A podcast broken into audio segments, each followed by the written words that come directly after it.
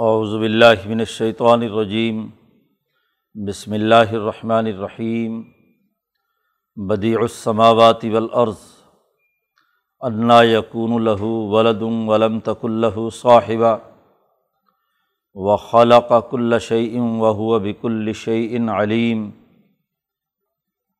ذالکم اللہ ربکم، لا الہ الا هو خالق کل شعین فعبدوہ وهو على كل شيء وکیل لا تدركه الابصار وهو يدرك الابصار وهو اللطيف الخبير قد جاءكم بصائر من ربكم فمن ابصر فلنفسه ومن عمي فعليها وما انا علیکم بحفیظ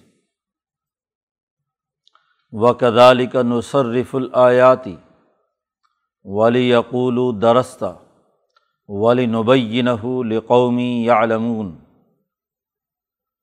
اتبع ما اوحی الیک من ربک لا الہ الا ہوا و عارض عن المشرقین ولو شاء اللہ ما اشرف وما جالنا کا علیہم حفیظہ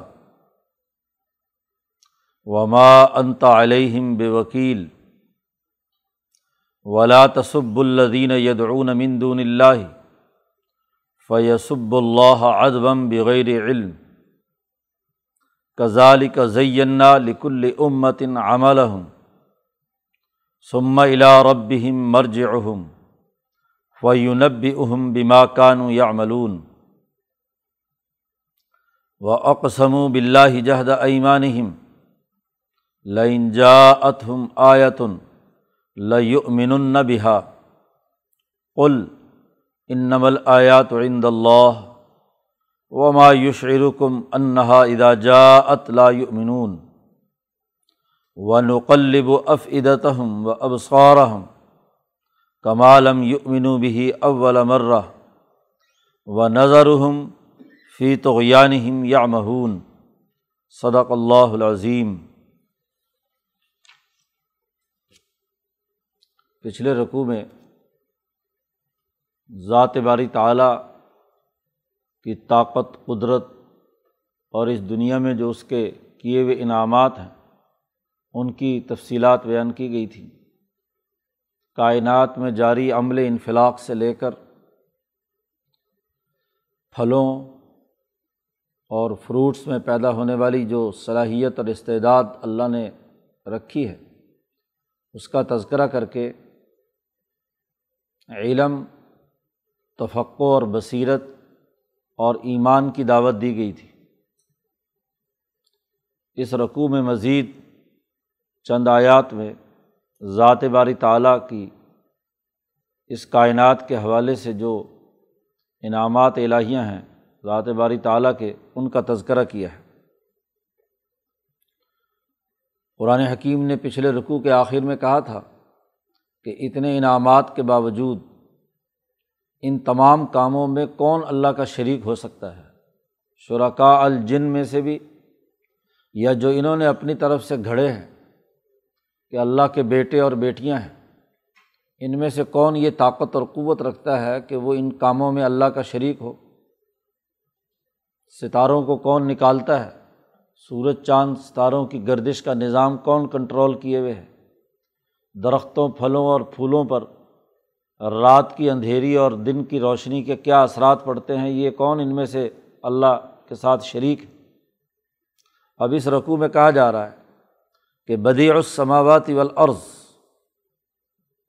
حقیقی بات یہ ہے کہ آسمان و زمین کو بغیر کسی مادے کے مادہ بنانا اور اس سے کائنات کی تخلیق کرنا، اس کا کمال صرف اور صرف اسی ایک ذات میں ہے۔ امام شاہ ولی اللہ فرماتے ہیں کہ اللہ کے کمالات جو اس کائنات میں جاری ہیں، اس میں سب سے پہلا کمال ابدا ہے کہ بغیر کسی مادے کے مادہ بنایا اور پھر اس سے مخلوقات کی تخلیق کی گئی۔ تو آسمان و زمین کو اپنے کمال ابدا سے بنانے والا ہے، اثر نو بنانے والا ہے۔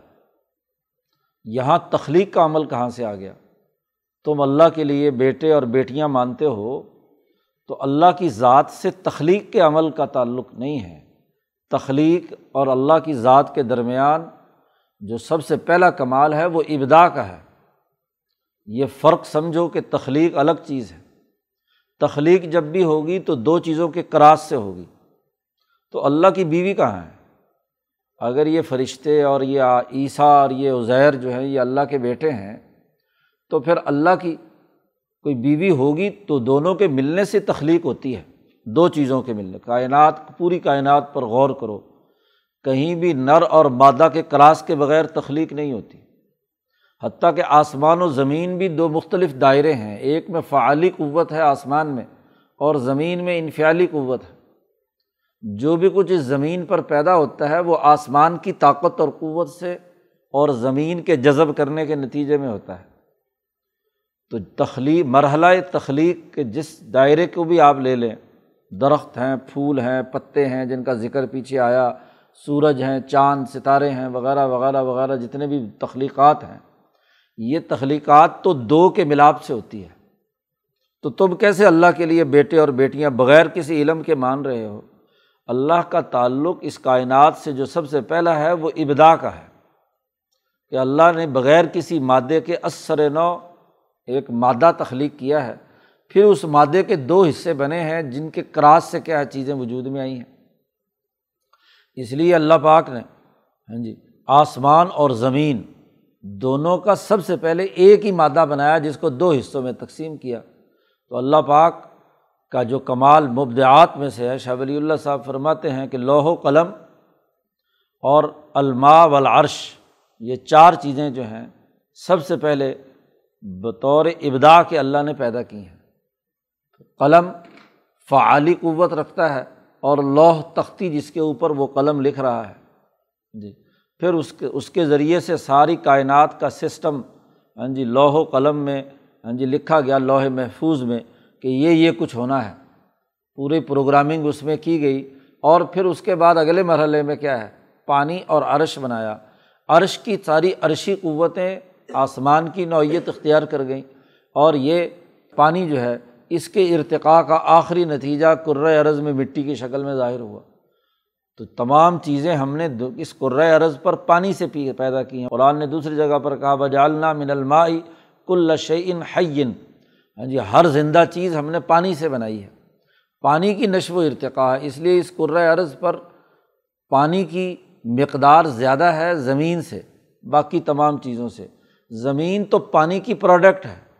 یہ اس سے تخلیق ہوئی، پانی پر آسمان نے عمل کیا، اس کی توانائی اور فلکیاتی ستاروں نے اثرات مرتب کیے، اس کے نتیجے میں یہ زمین بننا شروع ہوئی اور زمین میں سے پھر آگے معدنیات، پھر نباتات، پھر حیوانات، پھر انسان اور پھر یہ ساری چیزیں جتنی بھی وجود میں آئی ہیں، یہ تو دراصل آسمان و زمین کے باہمی ملاپ سے ہیں۔ تو اس لیے اللہ نے اگلا سوال کیا اللہ یقون الہو ولادن اللہ کے لیے بیٹا کیسے ہو سکتا ہے؟ حالانکہ ولم تک اللہ صاحبہ، اللہ کی کوئی اللہ صاحبہ تو ہے نہیں۔ کوئی اس کی بیوی تو ہے نہیں، بیگم تو ہے نہیں، تو یہ کیسے پیدا ہوا؟ تخلیق کے لیے تو نر اور مادہ چاہیے ہے، جن کو تم اولاد مانتے ہو تو یہ اولاد کے لیے کیا ہے؟ اللہ کی بیوی کون ہے؟ اس کا تعین تو کرو۔ اتنی احمقانہ باتیں کرتے ہو، اللہ نے تو پوری کائنات پیدا کی ہے ابدا سے۔ اس میں یہ یہ معاملہ تمہاری جو تخلیق والا، اس قرۂۂ عرض والا، اس کا کوئی تعلق نہیں اس کے ساتھ۔ حتیٰ کہ وہ عیسائی جنہوں نے عیسیٰ کو اللہ کا بیٹا قرار دیا، ان میں بھی یہ جرت نہیں ہوئی کہ وہ مریم کو اللہ کی بیوی قرار دیں۔ ہاں جی اس کو بھی اللہ کی پاک اور ہاں جی اللہ کی طرف سے نازل ہونے والی کوئی ہاں جی اپنے ذہن کے مطابق ایک تخیل بنا لیا کہ وہ بھی خداؤں میں سے خدا ہے، لیکن اللہ کی بیوی قرار دینے کی ضرورت تو ان کے اندر بھی نہیں ہوئی۔ تم کیسے اللہ کے لیے بیٹے اور اولاد اور جن اور باقی لوگوں کو شریک کرتے ہو؟ انا یقون الہو ولادن اللہ کے لیے کہاں ہے اولاد؟ ولم تک اللہ صاحبہ، حالانکہ اس کی کوئی بیوی نہیں ہے۔ تو تخلیق کا دائرہ الگ ہے ابدا کا دائرہ الگ ہے۔ تو اصل چیز یہ سمجھنے کی کوشش کرو کہ یہ سب کائنات اللہ نے اپنے ابدا کے کمال کے ذریعے سے پیدا کی ہے آسمان و زمین۔ پھر جب یہ ابدا ہو گیا، آسمان و زمین کا مادہ ہو گیا، تو خالہ کا کل ان ہر چیز اس سے بنی ہے۔ اوہوا بکل شعی ان علیم اور وہی اللہ ہر چیز کو جاننے والا ہے، اس کے علم میں ہے سب کچھ کہ کون کیسے وجود میں آیا اور تخلیق کیسے ہوئی اور تمام لوگ کیا کیا کام کر رہے ہیں۔ اللہ سے ڈرو ظالکم اللہ ربکم۔ یہی اللہ ہے۔ ہاں جی تمہارا رب ہے۔ تو تمہارا رب ہے، اس کو رب سمجھو، رب مانو۔ اس وقت بھی ربوبیت کا نظام نقص سے نکال کر کمال تک پہنچانے کا کام یہی کر رہا ہے۔ اب تب اگر انسان وجود میں آ گیا، یہ پھل، فروٹ، تمام چیزیں وجود میں آ گئیں، قرآن نے آ کر ان تمام کے استعمالات کے صحیح طریقے بتلائے کہ رزق حلال کیا ہے، رزق حرام کیا ہے۔ انسان کو کیا کرنا ہے اور کیا نہیں کرنا ہے۔ تو یہ رب کا کام ہے، جو جو تربیت دینے والا ہوتا ہے، اسی کا کام ہوتا ہے کہ اپنے زیر تربیت لوگوں کے نقائص دور کر کے ان کو ترقی اور کمال کی طرف لے جائے۔ تو اللہ تعالیٰ تمہیں ترقی اور کمال کی طرف لے جانے والا جو تمہارا حقیقی رب ہے وہ اللہ ہے، صرف۔ لا الہ اللہ ہوا۔ اللہ کے علاوہ اور کوئی خدا نہیں ہے۔ دوبارہ پھر کہا، خالق و کل شعین ہر چیز کا خالق ہے۔ تخلیق کی ہے اس نے ابدا کے کمال کے اظہار کے نتیجے میں۔ ہاں جی۔ اس کو اثر نو بنایا ہے اس مادے سے۔ تو جب تخلیق وہ کرنے والا ہے تو اولاد کہاں سے آ گئی؟ خالق و کل شعین فعبدو اسی کی عبادت کرو، اسی کی غلامی کرو۔ اللہ کو چھوڑ کر ادھر ادھر اللہ کا شریک بنانے والے ہاں جی شریک قرار دینے والے جنات اور ادھر ادھر کی چیزوں کے پیچھے مت چلو۔ وہ علاق الشعیم وکیل، اور وہی ہر چیز کا وکیل اور کارساز ہے۔ کام کرنے والا ہے۔ تمام کاموں کے کرنے کی تمام چیزوں کا مرکز وہی ایک ذات اسی کی عبادت کرو اور اسی سے تعلق قائم کرو۔ ذات باری تعالیٰ کا دائرہ کیا ہے؟ سوال آگے پیدا ہوگا کہ اللہ نے ابدا کیسے کیا؟ ابدا کیا ہے؟ اور خود ذات باری تعالیٰ جو ہے، اس کا ہم ادراک کیسے کر سکے قرآن کہتا لا تدرک الابصار اس کا ادراک تمہاری آنکھیں نہیں کر سکتی۔ تم ان آنکھوں سے اس کو نہیں دیکھ سکتے، اس کا ادراک نہیں کر سکتے۔ دو مطلب مفسرین نے بیان کیے ہیں۔ ادراک کا مطلب یا تو صرف سادہ علم ہے، تو تم اللہ کا حقیقی علم حاصل ذات باری تعالیٰ کا نہیں کر سکتے۔ اور بعض مفسرین نے کہا کہ تمہاری آنکھیں اس کا احاطہ نہیں کر سکتی۔ کیونکہ جنت میں، یہاں سے جانے کے بعد میدان حشر میں جنت میں ہر آدمی اپنے اپنے خدا کے ساتھ ہوگا۔ تو جو سچے ماننے والے اللہ تبارک و تعالیٰ کو ہیں، وہ اللہ کے ساتھ ہوں گے اور اللہ کی تجلی کا مشاہدہ کریں گے۔ خود نبی کرم صلی اللہ علیہ وسلم نے مسجد نبی میں ایک دفعہ تشریف فرما تھے۔ چودھویں رات کا چاند آسمان پر، پورے جوبن پر تھا۔ آپ صلی اللہ علیہ وسلم کی نظر آسمان پر، چاند پر پڑی۔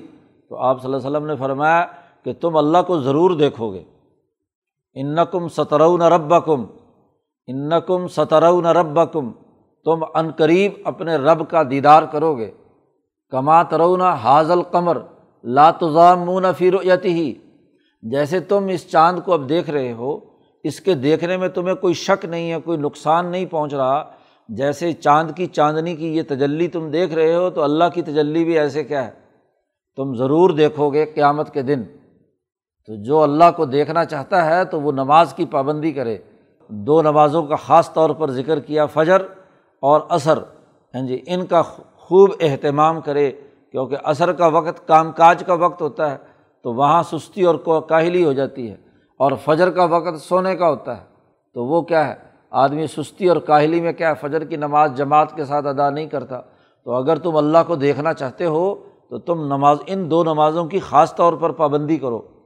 تو اللہ کا مشاہدہ ہوگا، لیکن یہ ایسا ہی ہے کہ صرف ہاں جی چودھویں رات کے چاند کی طرح چمکتا ہوا، لیکن اس کی حقیقت، ماہیت، اس کا پورا احاطہ کرنے کی تمہارے اندر طاقت نہیں ہے۔ لات ادرک الابصار۔ اور اسی طرح بعض جو للت الاسراء میں معراج کی رات، بعض لوگوں کا جیسا کہ اختلاف ہے صحابہ میں کہ اللہ کی زیارت نبی اکرم صلی اللہ علیہ وسلم کو آمنے سامنے ہوئی تھی یا نہیں، تو کچھ لوگ کہتے نہیں ہوئی۔ اور کچھ لوگ کہتے ہیں کہ ہوئی تھی۔ تو جو لوگ یہ کہتے ہیں کہ حضور نے اس دنیا میں معراج کی رات جب گئے ہیں، تو وہاں اللہ کی زیارت کی ہے۔ وہ بھی یہی ہے کہ وہ جو مشاہدہ ہے تجلی کا، وہ ہوا۔ تجلی کے مسئلے سے یہ اختلاف بھی حل ہو جاتا ہے۔ وہ مشاہدہ ہوا، لیکن احاطہ نہیں کیا جا سکتا۔ ذات باری تعلیٰ کتنی وسیع و عریض ہے، اس کا احاطہ کرنے کی کسی میں صلاحیت اور طاقت اور قوت نہیں۔ تو اس لیے حضرت شیخ الہند نے بڑا جامع ترجمہ کیا، نہیں پا سکتی اس کو آنکھیں۔ اب پانے میں دونوں باتیں تمام شامل ہو سکتی ہیں، تمام مفسرین کے اختلافات بھی ختم ہو جاتے ہیں۔ تو دیکھنا ہی نہیں بلکہ پا سکنا، پورا طور پر احاطہ کرنا، ادراک کرنا، یہ بھی اس میں شامل ہو گیا۔ وہ ہوا یدرک الابصار، اور وہ پا سکتا ہے آنکھوں کو۔ آنکھ کے اندر دنیا میں تو صلاحیت پیدا نہیں کی گئی کہ وہ اللہ کی تجلی کا یا اللہ کا مشاہدہ کر سکے، کیونکہ دنیا میں موسا علیہ السلام نے اللہ کو دیکھنے کی خواہش ظاہر کی تھی۔ اللہ نے جب تجلی ڈالی پہاڑ پر تو وہ ریزا ریزا ہو گیا۔ تو وہاں موسا کو بجائے ہاں جی دیکھنے کے خود بے ہوشی برداشت کرنی پڑی۔ تو دنیا میں تو ان آنکھوں میں صلاحیت نہیں ہے۔ اور جن لوگوں کو اللہ توفیق دے گا، وہاں تو ان کی آنکھوں میں وہ نور اور روشنی پیدا کر سکتا ہے وہ ہوا یدرک الابصار۔ وہ پا سکتا ہے آنکھوں کو یعنی آنکھوں کے اندر یہ صلاحیت اور استعداد پیدا کر سکتا ہے اور قیامت میں اور جنت میں ضرور کرے گا کہ وہ لوگ ذات باری تعالیٰ کا مشاہدہ کریں گے۔ جنتیوں کو بھی سب سے آخر میں جو سب سے بڑا انعام دیا جائے گا، وہ ذات باری تعالیٰ کی زیارت ہوگی۔ جب وہ سرخ ٹیلوں پر حضور نے فرمایا بیٹھے ہوں گے اور تمام انعامات ہر چیز مکمل ہو چکی ہوگی۔ اللہ میاں پوچھے گا، کچھ اور چاہیے؟ کہیں گے اللہ میاں، سب کچھ تو ہو گیا، اب کیا چاہیے اور؟ کوئی چیز ایسی نہیں ہے کہ جو ہمیں کمی ہو۔ اب ہمارے خیال کے مطابق تو اور کوئی چیز ایسی نہیں ہے۔ تو پھر اللہ پاک اپنی پوری تجلی اعظم کے ساتھ ان کے سامنے ظاہر ہوگا اور اس سے بڑھ کر کوئی انعام، آخری انعام سب سے بڑا رویت رب العالمین ہے۔ رب العالمین کی زیارت اور اللہ کا مشاہدہ ہے۔ اور اس کے نتیجے میں جو تغیرات و تبدلات انسانی وجود کے اندر آئیں گے، اس کا کوئی ادراک نہیں کر سکتا۔ تو وہ تمہاری آنکھوں کو پا سکتا ہے، تمہاری آنکھوں میں صلاحیت اور استعداد پیدا کر سکتا ہے۔ وہ لطیف الخبیر وہ انتہائی لطیف ہے۔ اتنا لطیف ہے، اتنا لطیف ہے کہ تمہاری آنکھیں اس لطافت اور کمال کی وجہ سے اس کا ادراک نہیں کر سکتی۔ اور الخبیر ہے۔ مکمل طور پر باخبر ہے۔ دونوں باتوں کے بارے میں دو اللہ کی صفات بیان کی گئیں۔ پہلی بات کہ تم اللہ کا ادراک نہیں کر سکتے، تو اس لیے کہ وہ لطیف ہے اور دوسری بات کہ وہ یدرک الابصار، وہ تمہارا ادراک کر سکتا ہے، تمہاری آنکھ تمہیں پا سکتا ہے، تو اس کے لیے الخبیر کا وصف لائے۔ تو دونوں وصف دونوں باتوں کو ظاہر کرنے کے لیے بیان کر دیے گئے۔ تم اس بات پر غور مت کرو۔ کہ ذات باری تعلیٰ کا ادراک ہوا ہے یا نہیں، اس کو رب مانو۔ اب اللہ نے جو تمہارے لیے بصیرت اور شعور والی چیزیں نازل کی ہیں، اس پر عمل کرو۔ قدجا اکم بسا ارم رب کم تمہارے پاس، تمہارے رب کی طرف سے ہاں جی نشانیاں، بصیرت والی چیزیں، باشعور، شعور پیدا کرنے والے حقائق، قرآن کی شکل میں، آیات کی شکل میں، رسول اللہ صلی اللہ علیہ وسلم کی شکل میں آ چکی ہیں۔ پہلے ان کو تو دیکھ لو۔ اللہ کو دیکھنے کی تڑپ تم کہتے ہو گے جی ہمیں اللہ نظر آئے اور وہ کہے کہ جی یہ میرا، میری، میرا قرآن ہے، میری آیات ہیں۔ پہلے اللہ کی جو نازل کردہ نشانیاں ہیں، ان کو تو دیکھ لو۔ فمن اب سورا جس نے دیکھ لیا، اس سے شعور حاصل کیا، ان بصائر کو سمجھا تفق و علم، بصیرت اور ایمان حاصل کیا۔ فلی نفس ہی اس کو اپنے ذات کا فائدہ ہو گیا۔ لام یہاں نفع کے لیے ہے۔ ہاں جی حروف جارہ جو آتے ہیں، وہ کسی نہ کسی مطلب اور مفہوم کے لیے ہے۔ فالی نفس ہی تو پس اس کے اپنے نفس کے لیے ہے، اپنے فائدے کے لیے ہے۔ اور ومن عامیہ اور جو اس سے اندھا رہا، جو اللہ کی ان نشانیوں کو، اللہ کی اس تجلی کو جو قرآن کی شکل میں نازل ہوئی ہے، اللہ کے ان احکامات سے اندھا ہے، تو وہ اللہ کو دیکھنے کے دعوے یا خواہشات کیسی رکھتا ہے؟ آدمی خواہش رکھتا ہے اپنی استطاعت کے مطابق۔ تمہیں اللہ کی نشانیاں تو نظر نہیں آ رہی۔ قرآن کی آیات پر تو تم عمل نہیں کر رہے۔ ہاں جی اور طرح طرح سے اللہ کے ساتھ چیزوں کو شریک ٹھہرا رہے ہو۔ یاد رکھو، جو ان سے اندھا رہا فا علیہ اعلیٰ الزام کے لیے آتا ہے۔ ہاں جی لوگوں پر کسی چیز کو لازم کرنے اور اس کی سزا دینے کے لیے آتا ہے۔ تو فعلیہ جو اندھا ہوا، تو وہ آیات انہیں کے خلاف استعمال ہوں گی۔ ہاں جی اس کا نقصان انہیں کو ہوگا۔ وما انا علیکم بحفیظ اے نبی، آپ کہہ دیجیے کہ میں تم پر کوئی نگہبان بن کر آیا ہوں کہ زبردستی تمہیں کھینچ کر مسلمان بناؤں۔ ہاں جی یہ تو اب تمہارا معاملہ ہے۔ میرا کام تو ان بصائر کو، اللہ کے پیغام کو لا کر تمہیں بتلانا ہے۔ اب جس کا جی چاہے من شاہ فل یومن و من شاہ فل یکفر جس کا جی چاہے مسلمان ہو، جس کا جی چاہے کافر ہو۔ اللہ کو اس بات کی پرواہ نہیں ہے۔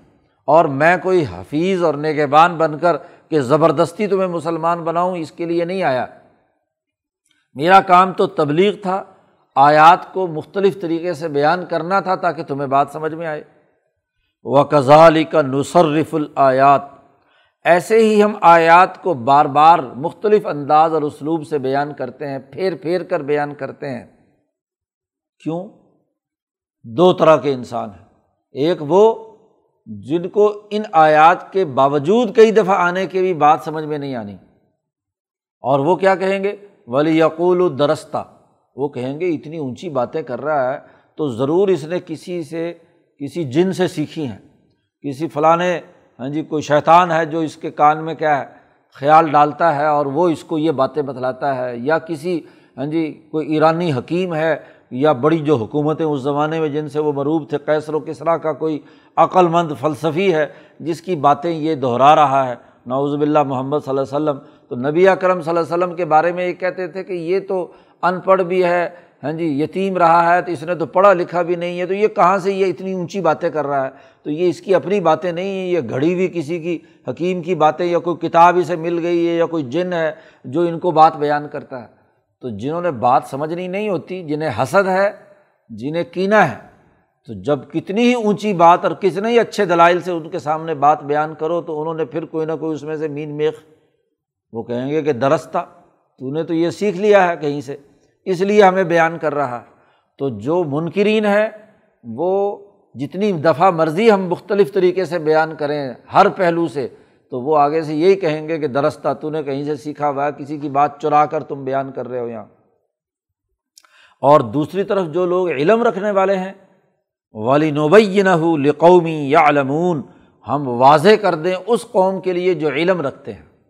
جو سیکھنا چاہتے ہیں، تو ان کو یہ آیات مختلف انداز سے بیان کرنے سے ان کو ہم مزید وضاحت، مزید اس کا شعور اور اس کی جو طاقت اور قدرت ہے ان آیات کی وہ ہم واضح کر دیں گے۔ تو جو علم والے ہیں، جن کو علم سیکھنے کا شوق ہے، ان کو ان مختلف انداز اور اسلوب سے باتیں سمجھ میں آئیں گی۔ اور جن کے دلوں پر تالے لگے ہوئے ہیں، دماغ بند ہے، جنہوں نے بات ہی نہیں ماننی، انہوں نے یہی کہنا ہے کہ اس کی اپنی بات تو نہیں، یہ تو پتہ نہیں کہاں سے آ گئی بات۔ تو یہ ہم بار بار اس طریقے سے آیات بیان کرتے ہیں۔ تو قرآن حکیم نے یہاں اللہ کی ذات، صفات، اس کی طاقت، قدرت، اس کے انعامات کے تناظر میں اللہ کی وحدانیت اور اللہ کی حقانیت اس کو تسلیم کرنے کی دعوت دی ہے اب تک، شروع صورت سے۔ اب یہاں سے بات شروع ہو گئی اگلی کہ نبی اکرم صلی اللہ علیہ وسلم سے کہا جا رہا ہے کہ ان کو چھوڑو۔ ان میں سے جو مانتے ہیں مانے جو نہیں مانتے ہیں مشرق ہیں، ان سے اعراض کیجیے بس۔ آپ کا کام صرف دعوت دینا تھا، وہ دعوت دے دی۔ اب آپ، جنہوں نے آپ کی بات مان لی ہے، ان کی تعلیم و تربیت کی طرف آپ متوجہ ہوں۔ اتبع ما اوحی الیک من ربک۔ آپ اتباع کیجیے جو وہی کی گئی ہے تیری طرف، تیرے رب کی طرف سے۔ کوئی عمل کرتا ہے یا نہیں کرتا، اس کو چھوڑیے۔ آپ خود اور آپ کے ساتھ جو اتباع کرنے والے ہیں، وہ لوگ بہت واضح اور دو ٹوک انداز میں ان آیات اور احکامات کی اتباع کیجیے لا الہ الا ہوا، اللہ کے علاوہ کوئی اور خدا نہیں ہے۔ وہ عارض عن المشرقین اور ان مشرقین سے اعراض کیجیے رو گردانی کی چھوڑ دیجیے ان کو، نظر انداز کر لیجیے ولا شاہ اللہ اگر اللہ چاہتا تو ما اشرکو یہ کبھی شرک نہ کرتے۔ بھائی اگر زبردستی اور طاقت سے ہی مسلمان بنانا ہوتا تو نبی اکرم صلی اللہ علیہ وسلم سے کہا جا رہا ہے کہ آپ کی طاقت تو کیا تھی؟ اللہ اپنی طاقت استعمال کرتا اور ان کو ڈنڈے کے بل بوتے پر سب کو کھینچ کر مسلمان بنا دیتا۔ تو پھر امتحان تو نہ ہوتا۔ پھر امتحان اور آزمائش تو نہ ہوتی۔ تو ولو شاہ اللہ اگر اللہ چاہتا تو ماں اشرک یہ کبھی شرک نہ کرتے۔ وما جالنا کا علیہم حفیظ۔ اور ہم نے آپ کو کوئی ان کے اوپر نگہبان بنا کر مقرر تو نہیں کیا۔ پیچھے نبی نے خود کہا تھا کہ ماں انا علیکم بھی حفیظ اور یہاں اللہ پاک نے کہا کہ ہم نے آپ کو کوئی حفیظ اور نگہبان بنا کر بھیجا ہے کہ آپ ضرور ڈنڈے کے بل بوتے پر ان کو کیا ہے، کھینچ کر مسلمان بنائیں گے تو بات چلے گی، ورنہ نہیں۔ وما انت علیہم بی وکیل اور آپ ان کے اوپر وکیل بنا کر بھی نہیں بھیجے گئے۔ آپ کوئی دروغہ ہیں، فوجی افسر ہیں کہ آپ نے زبردستی ان کو گھسیٹ کر کیا ہے جنت میں پہنچانا ہے اور ان کو ہاں جی دین سکھانا ہے۔ آپ کا کام تبلیغ تھا، آپ کا کام پیغام پہنچانا تھا، آپ کا کام مختلف انداز اور اسلوب سے اپنی دین کے پروگرام کی دعوت دینا تھا۔ باقی ماننا یا ماننا تو ان کے اپنے ارادے پر موقوف ہے اب ایک طریقہ یہ ہوتا ہے کہ آپ پیچھے چمٹ ہی جائیں کہ بھائی ضرور تو میرا دین قبول کر اور اس کے پیچھے ہر وقت ہاں جی اپنے آپ کو مصیبت میں ڈالے رکھیں، ایک تو یہ ہے۔ اور دوسرا طریقہ یہ ہوتا ہے کہ ضد میں آ کر جب وہ ہاں جی بتوں کو پوجنا نہ چھوڑیں، تو رد عمل میں یہ بھی ہوتا ہے کہ آپ گالیاں دینا شروع کر دیں۔ تو ان کے بتوں کو اور ان کو اور ان کو، تو قرآن نے اس کو بھی منع کیا۔ مسلمانوں سے کہا، یہاں حضور کو مخاطب نہیں کیا، بلکہ یہاں لوگوں سے، مسلمانوں سے کہا جا رہا ہے، جو نبی پر ایمان لانے والے ہیں، کہ ان میں بہت سے اس رد عمل کا شکار ہو سکتے ہیں کہ اب چونکہ یہ مسلمان تو ہونے نہیں تو کیوں نہ خوب دل کی بڑھاس نکال کر ان کے جو خدا ہیں، ان کے جو لیڈر ہیں، ان کو خوب گالیاں دی جائیں اور برا بلا کہا جائے۔ تو قرآن نے منع کر دیا، ولا تصب الدین یدعون من دون اللہ تم لوگ برا بھلا مت کہو ان لوگوں کو جو جن کو یہ پکارتے ہیں اللہ کے علاوہ۔ کسی جن کو، کسی عزیر کو، کسی عیسیٰ کو، کسی لات کو، کسی منات کو، کسی پتھر کو، کسی احرمن کو۔ تو اللہ کے علاوہ جس کو یہ جس کو بھی یہ پکارتے ہیں، وہ ان کے نزدیک وہ معزز ہے ہاں جی ان یہ ان کا احترام کرتے ہیں۔ تو کسی دوسرے کے لیڈر کی ہاں جی چاہے وہ کافری کیوں نہ ہو، اس کی توہین کرنے کی اجازت نہیں ہے۔ ان کو گالی مت دو۔ کیوں؟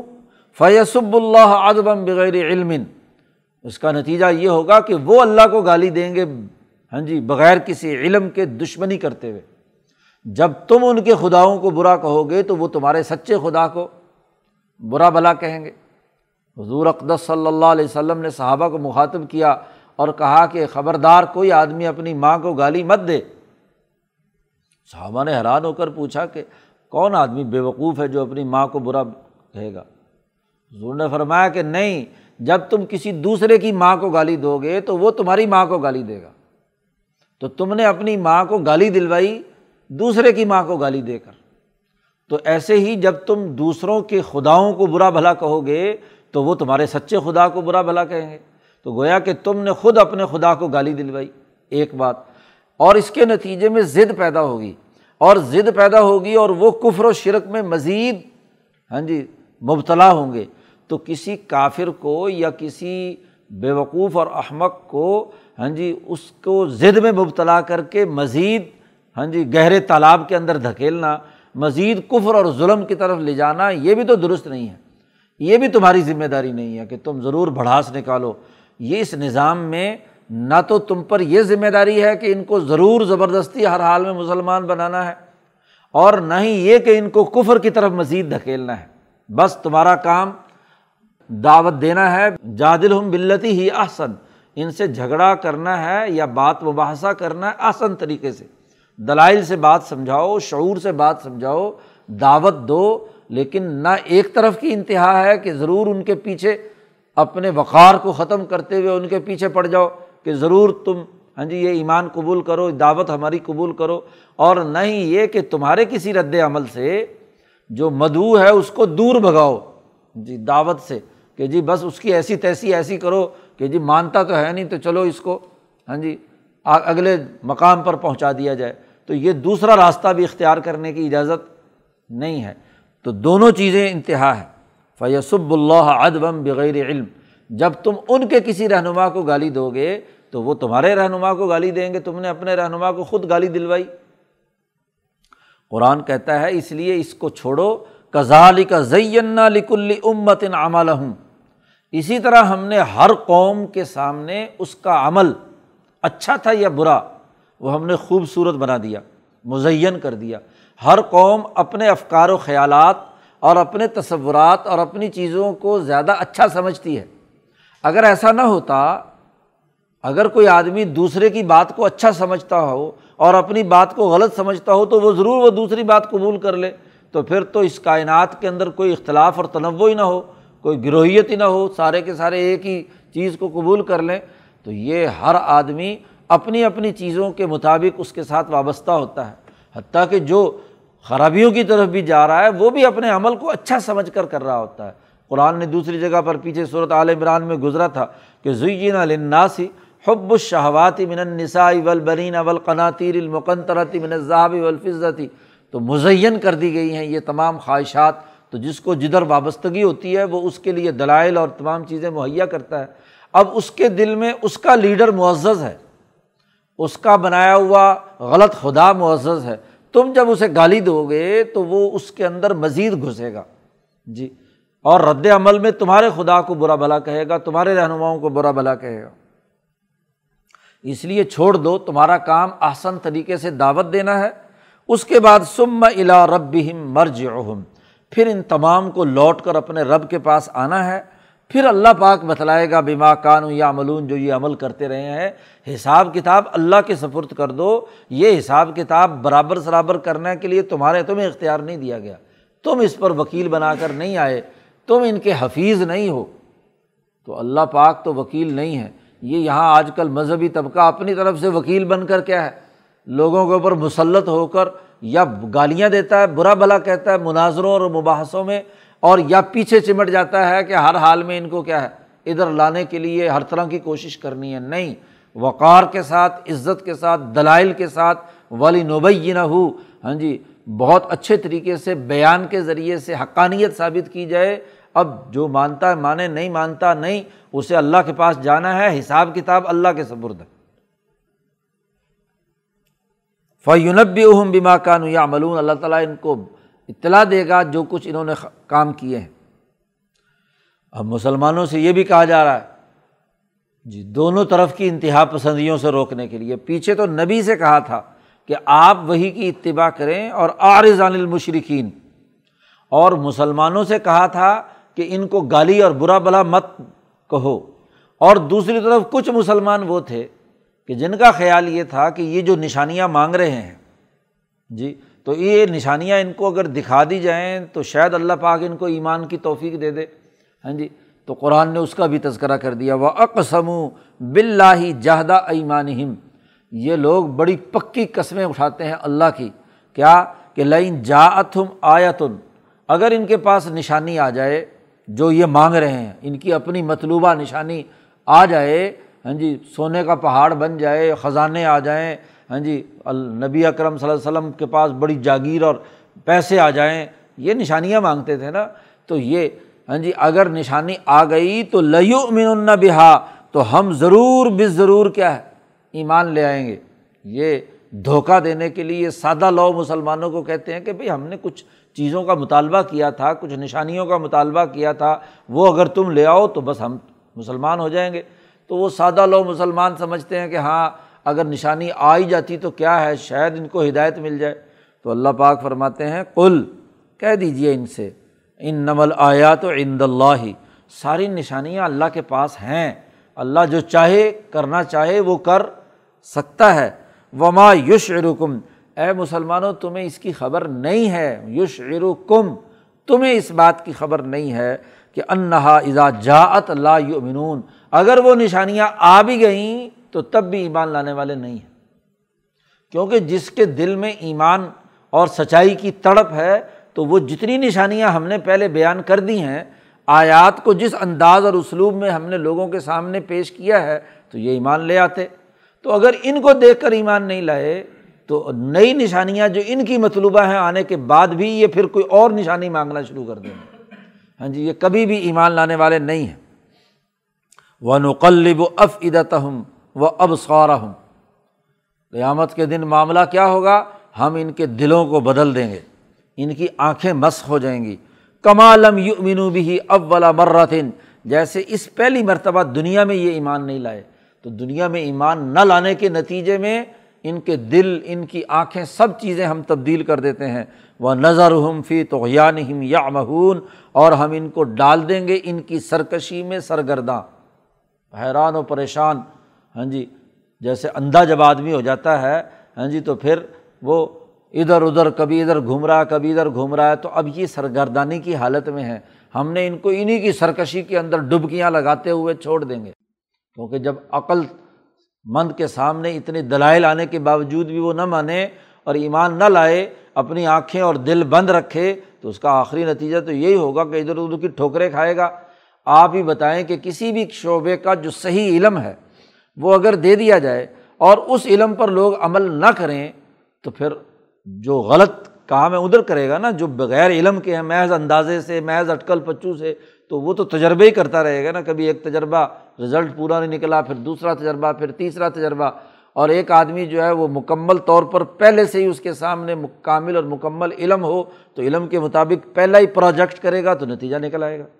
ورنہ تو ادھر ادھر کے تجربے میں ساری زندگی ضائع کر بیٹھے گا۔ تو اسی کے بارے میں قرآن نے کہا ہے کہ ہم جب یہ لوگ ایمان نہیں لا رہے، علم قبول نہیں کر رہے، کامیابی کا راستہ ان کے سامنے ہاں جی واضح ہونے کے باوجود اسے تسلیم نہیں کر رہے، تو اس کے نتیجے میں آنکھیں اور دل ہاں جی تبدیل کر دیں گے اور پھر سرکشی اور ہاں جی ادھر ادھر کے تجربوں میں سارا وقت ضائع کر دیں گے۔ تو آپ ان کو چھوڑیے، آپ اتباع کیجیے جو ہم نے آپ کی طرف نازل کیا ہے، وہی نازل کی ہے اور مسلمان اس کے مطابق کیا ہے؟ جد وجہد اور کوشش کریں، یہ کامیابی کا راستہ ہے۔ اللہ تعالیٰ ہمیں قرآن حکیم کو سمجھنے اور اس پر عمل کرنے کی توفیق عطا فرمائے۔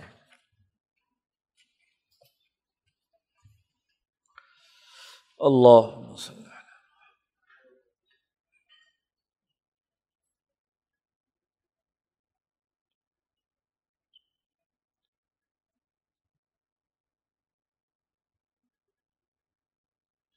اجمائی